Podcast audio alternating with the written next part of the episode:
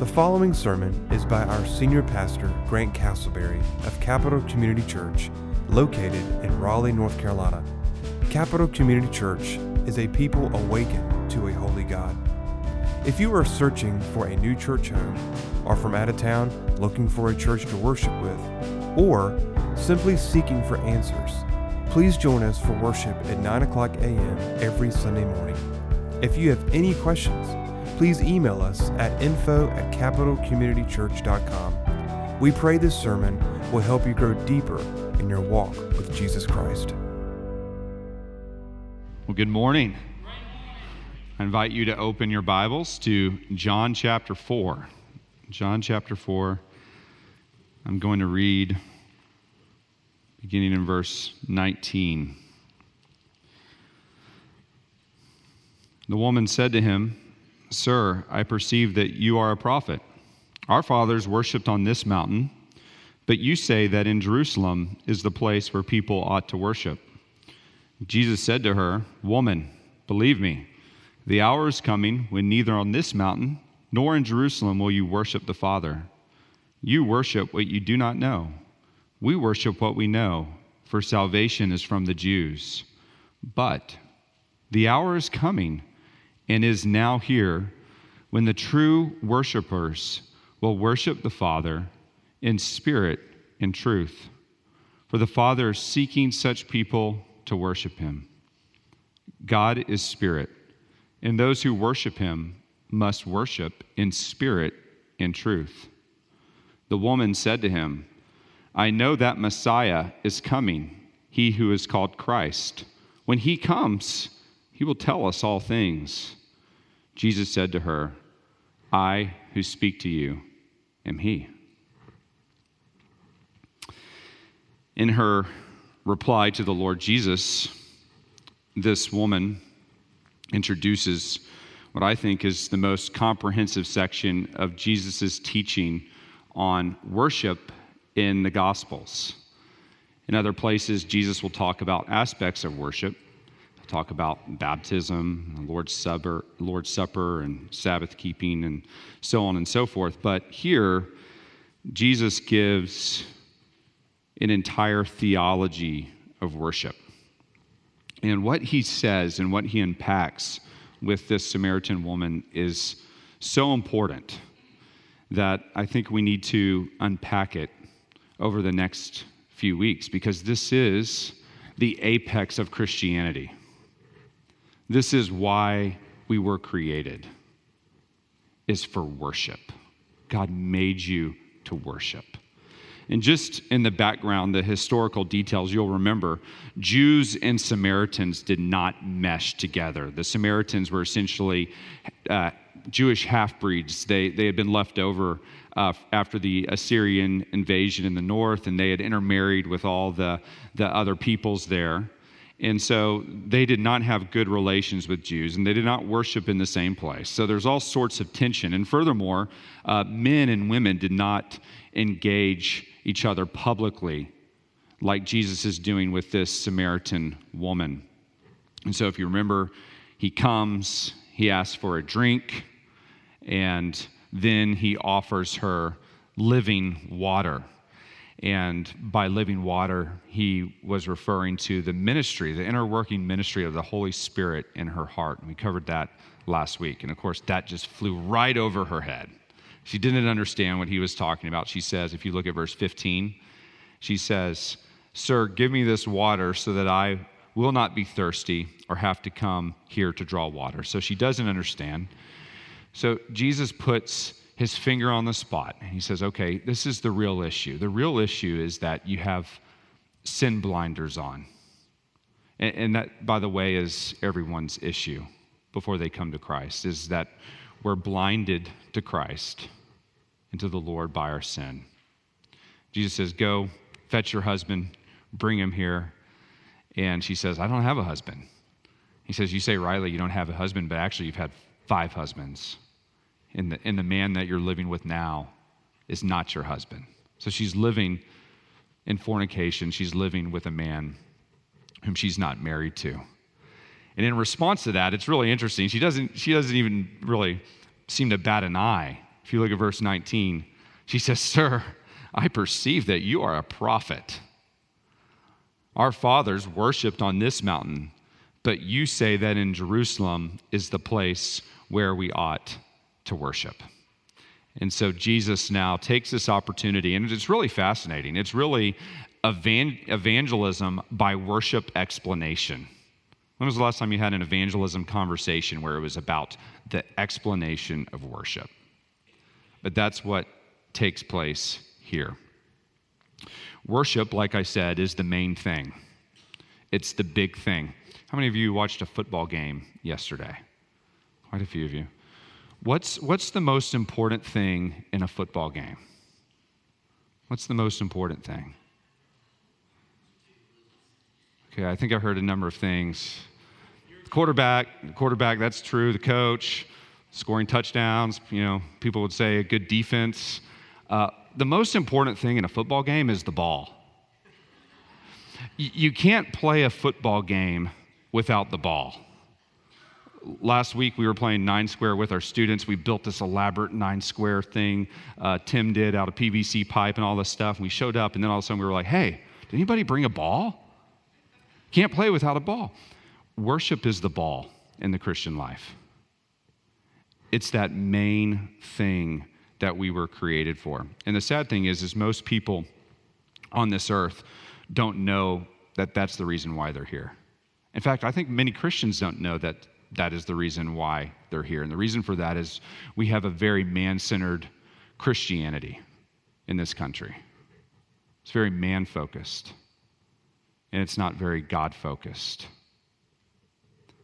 Where often the main questions that people ask are Are my needs being met? How, how is this working for me when I go to church and, and, and when I go to this Christian event? How, how am I being fed? That's often the main question. How are my preferences being satisfied? Whereas true Christianity is always God centered. Is God being honored? Is God being worshiped properly? Paul says this in Romans 11:36. He says, "For from him and through him and to him are all things. To him be glory forever and ever." It's Everything is from him, everything is for him, and everything is to him. To him be the glory. So, this morning we're going to embark and, and we're just going to spend the next few weeks talking about Jesus' theology of worship because it's that important. It's so important. And I don't know how many principles we'll get through this morning that Jesus unpacks, but, but let's, let's see. Uh, the first principle I want you to see is the universality of worship. The universality of worship. If you look at what the woman says in verse 20, look at verse 20. She says, Our fathers worshiped on this mountain. And by that mountain, she's referring to a mountain called Mount Gerizim. It's where the Samaritans had worshiped for 500 years. And she says, But you say that in Jerusalem, talking about Mount Moriah, or the Temple Mount is, is the place where people ought to worship. I want you to circle or underline in your Bible or jot down that word worship. It's translated in the ESV, most Bibles, as worship, but that's not the exact precise meaning. There's another Greek word that's often used to translate worship. This word is the Greek word proskuneo, and it literally means to bow down, to be prostrated on the ground. That's what it means. And English translators often, it is an act of worship, but that's specifically what it's talking about. It's to be face down, to be, to be brought low before someone or something else. There's a Hebrew counterpart to this word, and it's used often in the Old Testament. I'll give you a few examples. In Psalm 29 2, The psalmist says, Ascribe to the Lord the glory due his name. Bow down to the Lord in the splendor of his holiness. Psalm 95 6 says, Oh, come, let us prostrate ourselves and bow down. Let us kneel before the Lord, our Maker. Let us literally just get as low as we can before God. That's what the psalmist is saying. Saying it, bow down, prostrate ourselves, be on your face. Uh, when Abraham and Isaac went to the Temple Mount in Genesis 22, they tell their servants, Abraham says, We're going to go up on the mountain and we are going to histahawa. That's the Hebrew word. We're going to bow down. We're going to bow down and worship God. When Solomon dedicates the temple in Second Chronicles 7, literally the, the Hebrew text says that they put their nose to the ground. And the same thing, they bowed down before God. When the Jews came back into the land after the exile, after the Babylonian exile, when Ezra stood up, this is Nehemiah 8 6, to read the book of the law, the people hadn't heard the law of God in years and years and years. It says that the people of Israel bowed their heads and histahawab, they prostrated themselves before Yahweh, before God, and worshiped. Nehemiah says in Nehemiah 9 6, he says that the host of heaven, same Hebrew word, is bowed down before God. Bowed down before God. But it's not just to God that people bow down to, is it? All throughout the Old Testament, you see examples of people bowing down to other things. Just one example would be Isaiah 2 8. Isaiah says, Their land is filled with idols, and they bow down to the work of their hands, to what their own fingers have made. So I want to emphasize this bowing down because I really think it gets to the heart of what worship is. And that's why it's translated with that word worship in English. But this bowing down is this posture of showing that God is great and comparatively, you are not.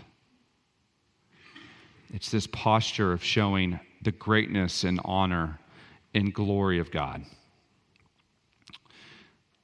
Matt Redman came out with a song, this is almost 20 years ago. Nobody sings this song anymore. We should sing this song. But the song is called Face Down. He says, Who is there in heaven like you? And upon the earth, who is your equal? Far above highest of heights, we are bowing down to exalt you. And I fall face down as your glory shines around. Yes, I'll fall face down as your glory shines around. God, I'll fall face down as your glory shines around. And really, that's what all of the Christian life is to be. Worship isn't just something that you're doing this morning. All of the Christian life is to be an act of worship, right? That's Romans 12, 1 and 2. By the mercies of God, present your bodies as living sacrifices to God, holy and acceptable and pleasing to Him.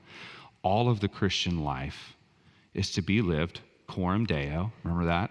Latin, before the face of God, bowing down to Him. That's it. That's, that's why you're here. And, and so I think that helps bring perspective of what this Samaritan woman is saying. What she's asking is, where are we supposed to bow down? We, we've been bowing down on this mountain. You say you're supposed to, to bow down on that mountain in Jerusalem. Where are we supposed to bow down? How are we supposed to bow down? What are the particulars of worship since you are a prophet?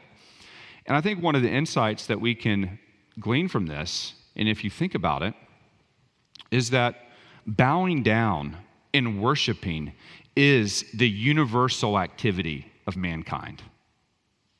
It's the universal activity of mankind. God created us to bow down to Him in worship. We are creatures created to be in awe of a creator.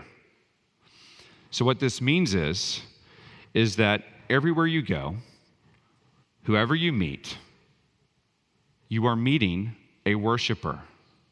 You are meeting someone who bows down to someone or something. It's either the one and true living God or it's something else. But you are meeting a worshiper. And I want to show you this. I want you to turn to the left, to, or excuse me, to the right, not to the left, to the right, to Romans, to Romans chapter 1. This principle of universal worship is so clearly spelled out by the Apostle Paul in Romans chapter 1. I just want to briefly walk you through what he says, beginning in verse 18. And I just want you to see, one, how God created us to worship, and two, how either you're worshiping God or you're exchanging that worship for something else, okay? So he says, For the wrath of God, is revealed from heaven against all ungodliness and unrighteousness of men, who by their unrighteousness suppress the truth. Now, verse 19 is so important. He says, For what can be known about God is plain to them, because God has shown it to them. Oh, really? How has God shown it to us? For his invisible attributes, namely his eternal power and divine nature, have been clearly perceived ever since the creation of the world. Where? In the things that have been made, so that they are without excuse. What Paul is articulating is what theologians refer to as natural theology. You hear that word, nature in natural. And what natural theology asserts is that you can understand and know that God exists, and you can see his qualities and his attributes in nature itself. That there are actually two forms of revelation there's special revelation, which is the Bible, and there's natural revelation, and that's God revealing himself through the things that he's created, right? So Psalm 19:1 says what? The heavens declare the glory of God. The sky above proclaims his handiwork. They're, they're testifying to the reality of Almighty God. So, wherever you go, whatever you see, all day, every day, what you are experiencing is the testament that there is a almighty creator God. There are no real atheists. A fool says in his heart, There is no God. That's the, the one verse dedicated to atheism in Scripture. You, you get, go on a cruise, you see the, the power of the oceans, you go and you see the majesty of the mountains, you see the grandeur of the stars. I remember one time I was I did Boy Scouts when I was in junior high, and we went to Philmont Scout Ranch. We were in Dallas. We were a bunch of Dallas city boys, and we just started driving west to Philmont Scout Ranch. And I remember we, on the way, we stopped at this state park out in West Texas and we uh, just laid out our sleeping bags. We all just slept on a big tarp underneath the stars. We didn't have, we, didn't, we weren't using tents or anything. And I remember we were just stunned seeing these stars because in Dallas, just, it's just all city lights the stars displaying this grandeur and majesty of God. You see it in, in everything from the stars to the human eyeball to the way our vascular system works to the diversity of fish in the sea and birds in the air. All of it proclaims the handiwork of God. And all of it is meant to culminate in our bowing down before God and worshiping Him. All of it is. That, that's why God created it. God, God put His majesty on display so that you would worship him. But look what he says. He says in verse 18, look what, look what we do naturally in our sinful state. At the end of verse 18, he says, By their unrighteousness they suppress the truth. So the truth is clear. The truth is plain. God has spoken in creation. The problem is not in creation. Who's the problem with? It's us. We distort it, we suppress it, we malign it. And then, if, if you skip down to verse 21, he says, For although they knew God, I mean, God is so clear in how he's revealed himself. He says they did not honor him as God. Honor him means that you did not feel the weightiness of God. You live life as if God didn't exist. You've seen what God's created, but you ignore it. You, you refuse to honor him. You refuse to give thanks to him. If you knew that God created you, you would give thanks to him for the breath in your lungs. If you knew that God created the earth, you would thank him for clean water. You would thank him for the things that he provides, but they don't. They don't give thanks to God. But rather, look at the contrast. They become futile in their thinking, and their foolish hearts were darkened. So they suppress the reality of God in their conscience, and God just gives them over to that. And in your soul, it becomes darker and darker, more compressed, more compressed, more compressed and you refuse to acknowledge the reality of God. In claiming to be wise, they became fools. Do you want a diagnostic of what's taking place right now in Western culture? It's right there in verse 22. Claiming to be wise, they became fools. You know what a fool is? It's someone who refuses to acknowledge God. That's what a fool is. Doesn't mean that you're dumb intellectually, it means that you're dumb theologically. You refuse to acknowledge God. What do they do? Verse 23 is so important. They exchanged the glory of the immortal God for images resembling mortal man and birds and animals and creeping things. In other words, they stop worshiping God and start worshiping the things He's created. Are people still doing that? When was the last time you were on Instagram? Or so, any social media site? People are worshiping all the time, they're just not worshiping God.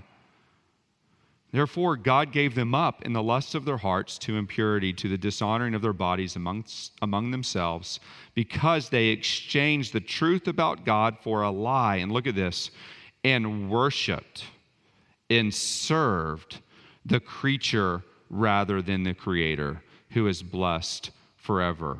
Amen. So it's, the, it, it's an exchange taking place.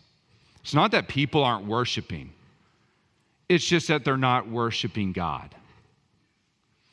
What we are experiencing today is not a lack of worship, but a corruption of worship. Everywhere you look, a defilement of worship. We live in a culture where people are bowing down to gods of sex, pleasure, wealth, fame, success, ambition, everything else except God.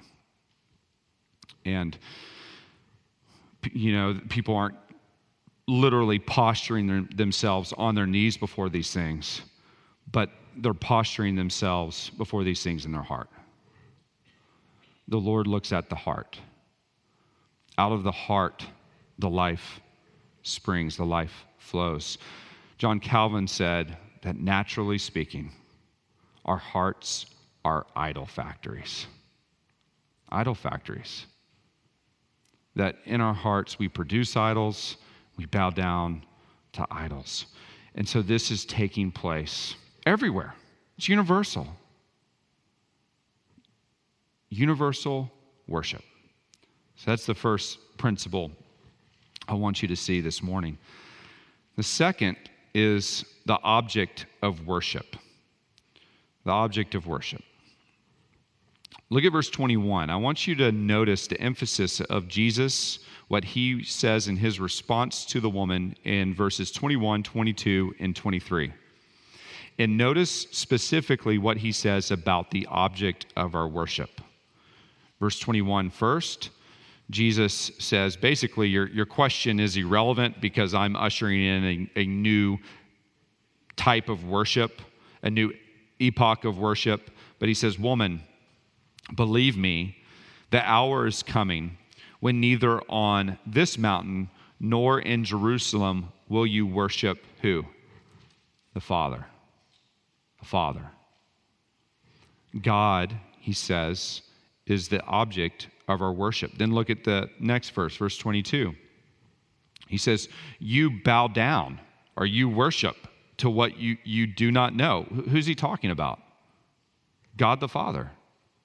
He's saying, you don't act, you say that you worship God, but you don't actually even know who He is. You're not, you're not, you're, you're worshiping a God that you don't know. Then he says about the Jews, he says, we bow down to what we know. He says, we know God because we go, we know who He is through the scriptures. For salvation is from the Jews. We know in the scriptures the character of God is revealed the promises of God, the covenants of God, the festivals that God has ordained, the sacrifices, the worship, all those things reveal the character of God to us, whom the Jews were to worship. Now look at verse 23. Notice the same emphasis, but the hour is coming, is now here, when the true worshipers will worship the Father, the Father, in spirit and in truth.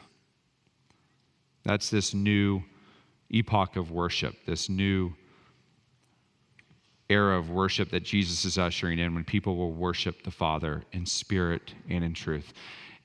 I know this seems so obvious that the object of our worship is supposed to be God. But we're in a day where we have to emphasize the obvious and remind ourselves of this reality that God and God alone is to be the object of our worship. Period. The end.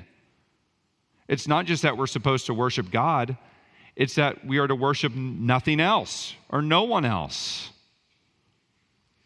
Remember the when Moses gave the 10 commandments, God said, first commandment, Exodus 23, you shall have no other gods before me. Exodus 24, you shall not make for yourself a carved image or any likeness of anything that is in heaven above, or that is in the earth beneath, or that is in the water under the earth. Listen to this. You shall not bow down to them or serve them, for I, the Lord your God, am a jealous God. We're not to bow down to anything else, nothing else. God will not share his worship with anything or anyone. I remember when I was stationed over in Japan, we were out was touring in a village in mainland Japan with one of my fellow Marine officers who claimed to be a Christian. And we, we knew some Japanese locals because we were, we were stationed over there, and we went into their house, and they had a, uh, basically a household god in this room. And they proceeded to invite us to worship this household God. And the officer that I was with proceeded to begin literally to bow down and worship this little statue. And I just knocked him. I said, What are you doing? You're worshiping a statue, it's an idol. He said, Yeah, but if we don't worship him, they'll, they'll, you we won't be accepted by him. You know, we'll offend him. We have to worship this thing, otherwise, we'll, we'll offend him. It, it, doesn't matter. We, we're, we're to worship God. That's it. Parents, there's a story in the Old Testament, story of three men Meshach, Shadrach, and Abednego. And you ought to be teaching this story to your kids all the time because it will train them and equip them in this culture. And in this story, the king Nebuchadnezzar built a statue of himself. Do you remember this? And he declared, he said, I want everybody to bow down and worship the statue. And these three Jewish boys said no. So when it came time to bow down and worship the statue, they didn't. They stood there, they refused. They were brought before the king, and Nebuchadnezzar said, You will bow down, otherwise, you're dead. You're going into a furnace. They refused. They didn't bow down. They stood there. So what happened? They put him in the furnace. The furnace was so hot, even the guys putting them in the furnace were burned up. But they weren't burned up in the furnace. They walked. And there was a fourth figure that appeared in the furnace the angel of the Lord, God Himself protecting them. And Nebuchadnezzar called out. He said, Meshach, Shadrach, and Abednego, come out from there.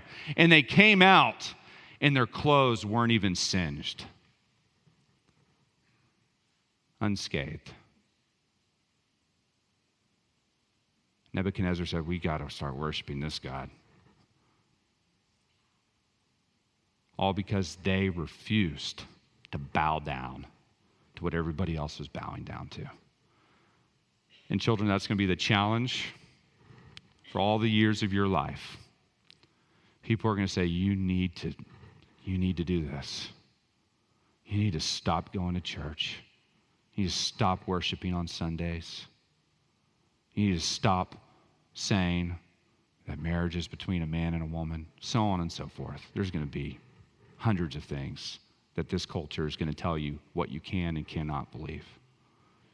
And what you're going to have to do is say, I refuse to bow down to anyone else but the Lord Almighty. It's Him we're to worship. That's it. God and God alone. And what that means is, is we worship the Father. You know, that's what Jesus is saying. You worship the Father.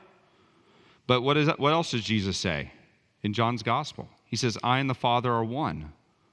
So the Son is also to be the recipient of our worship, right? And you see this at the end of Matthew's Gospel. When Jesus on the Mount of Olives, what are the disciples doing? They're worshiping. They're worshiping the Lord Jesus.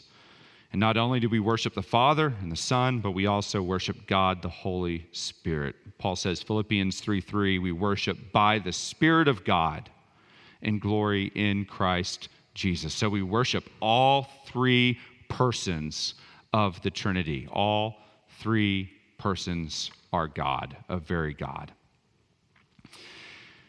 And so, if I might just say something here.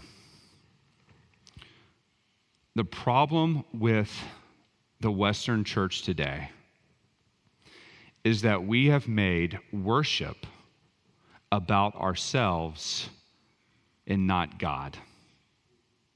Okay? I'm just, uh, this is the big problem. And it's even manifested. It, it, this, this is just the air we breathe. And let, let me just give you an example, okay? And, and I'm guilty of this as well, so I'm not just pointing the finger at you, I'm pointing the finger at me. When you leave a worship service, what do you talk about? You're on your way out. You're like, oh man, I really loved that guitarist today. Or, oh, I really didn't like that song that we sang. That preacher, what'd you think about him? He went too long, didn't he? It was so long. He just kept talking. He could have ended it. He just kept, kept circling the plane. It was like, all right, we're going to finish. Keep going. I love that illustration he told. That was so great. It was so funny, wasn't it? Oh, I laughed. It was funny. What are, what are we doing? Subtly, we've turned worship into something about us. The primary question, and, and, and I'm not saying that you can't talk about those things, but the primary thing that you should be asking is Was God satisfied in our worship this morning? That, I, that's what matters, right? I mean, you go to these little country churches, I guarantee there's little country churches all over America. You know what? The music's probably not that great. Maybe the preaching isn't all that great. But man, they're worshiping God with their hearts. God accepts that. He loves that. And you, we might drive away and say, man, that was pathetic. But you know what God says? I loved it. And you go into churches and everything's programmed and everything's nice. And you, you know, you got a little ticking clock and everybody does everything on the right time, the right meter. Everybody looks nice. We don't put anybody up on the platform who doesn't look nice. We say, oh man, man, that was great. But God, man, He didn't look on outward appearances, He looks at the heart.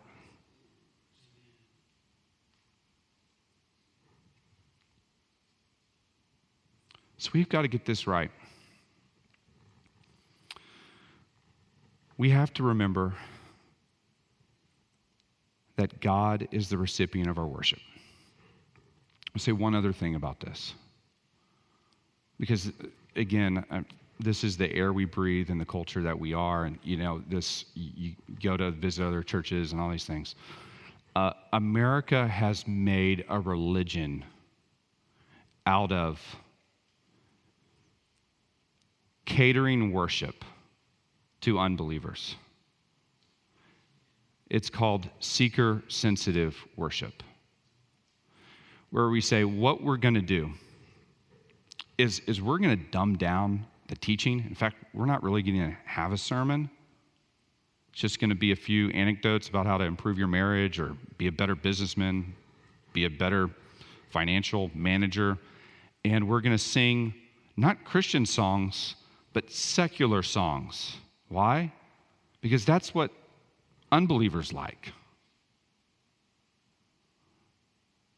What's the emphasis? It's not on God, it's on felt needs, taste that people have. Now, we should be concerned about our audience. Very concerned. But who's our audience? We have an audience of one, and it's God. I don't care if every I don't care if the whole world shows up and they walk away from our worship and said that stinks, but if God says it's acceptable and worthy and honorable, it's a win. Amen. Every day. Amen. And twice on Sunday. Amen. Morning and evening.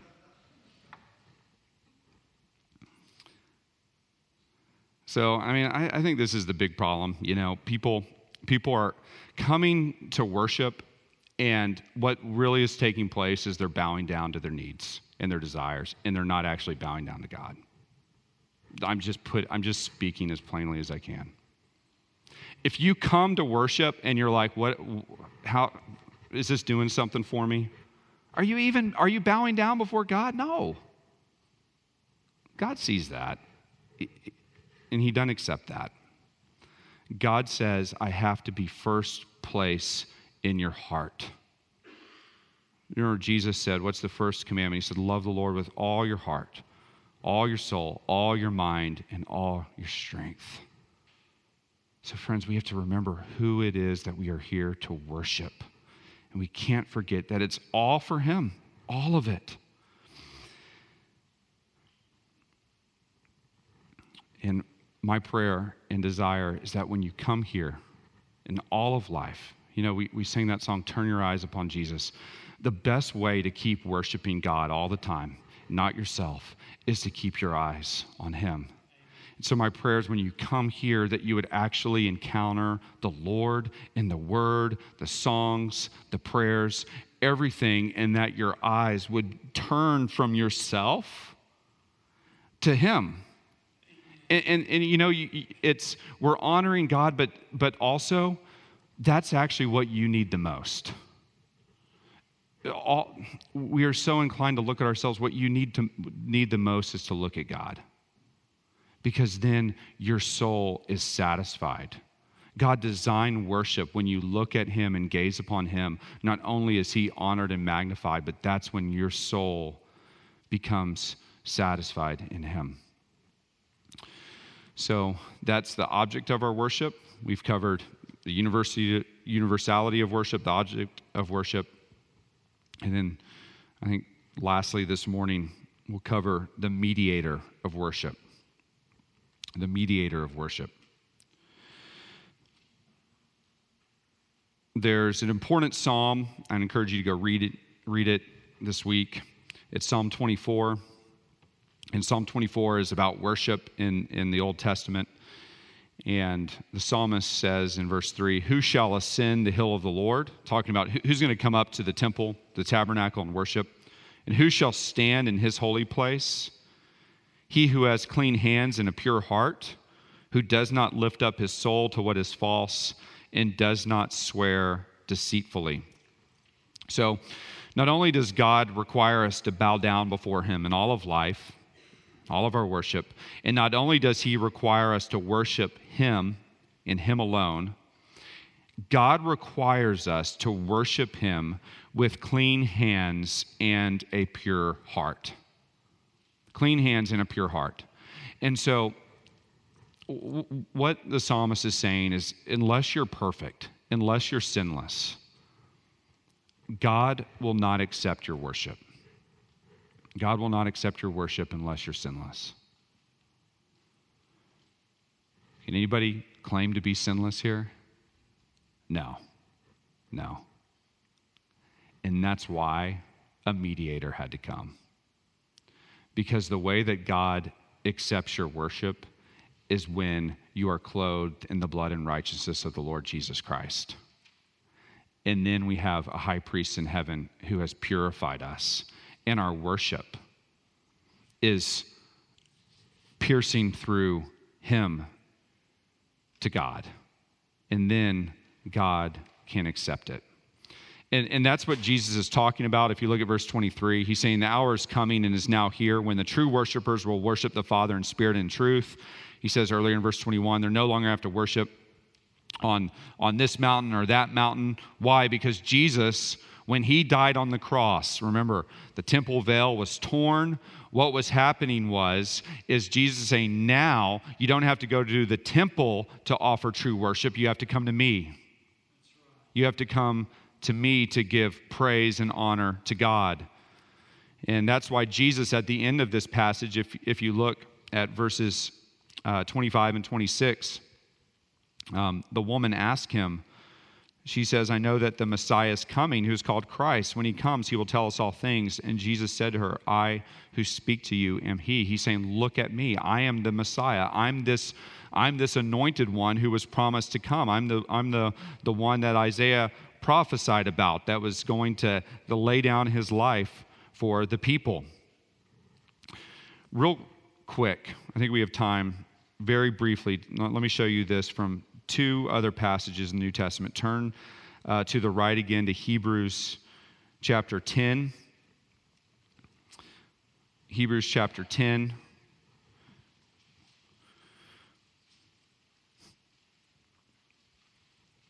Verse 19, the writer of Hebrews says in Hebrews 10 19, he says, Therefore, brothers, since we have confidence, confidence, you as a sinner have confidence to enter the holy places by the blood of Jesus, by the new and living way that he opened for us through the curtain, that is, through his flesh, literally through him. And since we have a great priest over the house of God, let us draw near with a true heart in full assurance of faith. So, look, this is full assurance that God accepts our worship. He says, with our hearts sprinkled clean from an evil conscience and our bodies washed with pure water.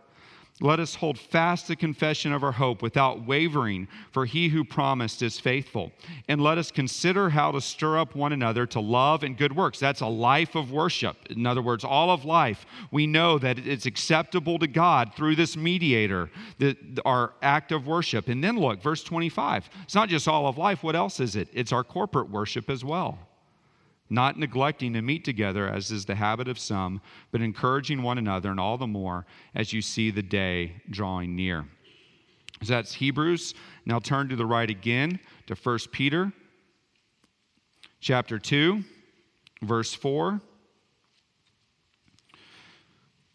Peter essentially says in So many words, the same thing. He says, As you come to him, this is our mediator, a living stone, rejected by men, but in the sight of God, chosen and precious. You yourselves, like living stones, are be- being built up as a spiritual house to be a holy priesthood. Now, listen to this to offer spiritual sacrifices. It's worship. Acceptable to God through who? Jesus Christ. Jesus Christ.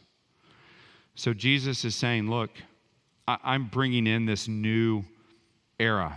I am bringing in this this phase of redemptive, redemptive history where I am the mediator and the only mediator. And when you worship through me, then God will accept your worship. That's what he's saying.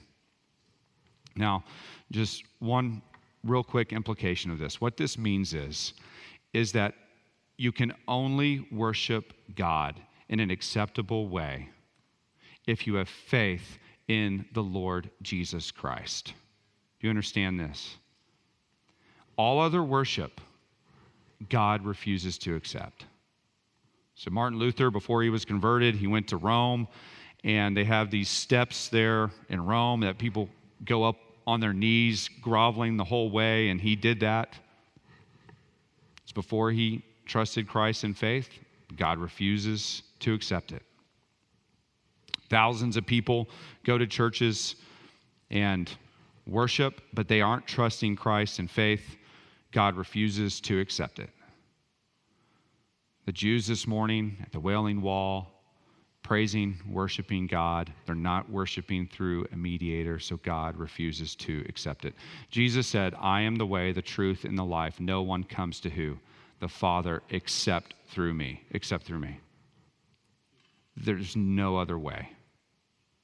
And so, this is so important for you this morning, friends. If you are not clothed in the blood and righteousness of Christ, then you have yet to enter into the main thing that God created you for. And you aren't worshiping God truly or rightly. You have to come to Christ in faith as a beggar looking for bread and say, Lord Jesus, I know that I'm a sinner. I need a mediator to go to God. You got to humble yourself. That's the problem. Most people don't want to humble themselves. They say, God accepts me. I'm a good person. I'm a great person compared to those people. I look good. I do good things. I give to the poor. I don't break laws. I'm a good person. No, you're not. You've sinned before God, and you have to humble yourself and go to the mediator, who is the Lord Jesus Christ and then and only then will God accept your worship. Thanks for listening. For more sermons, information, and events, check out our website at capitalcommunitychurch.com.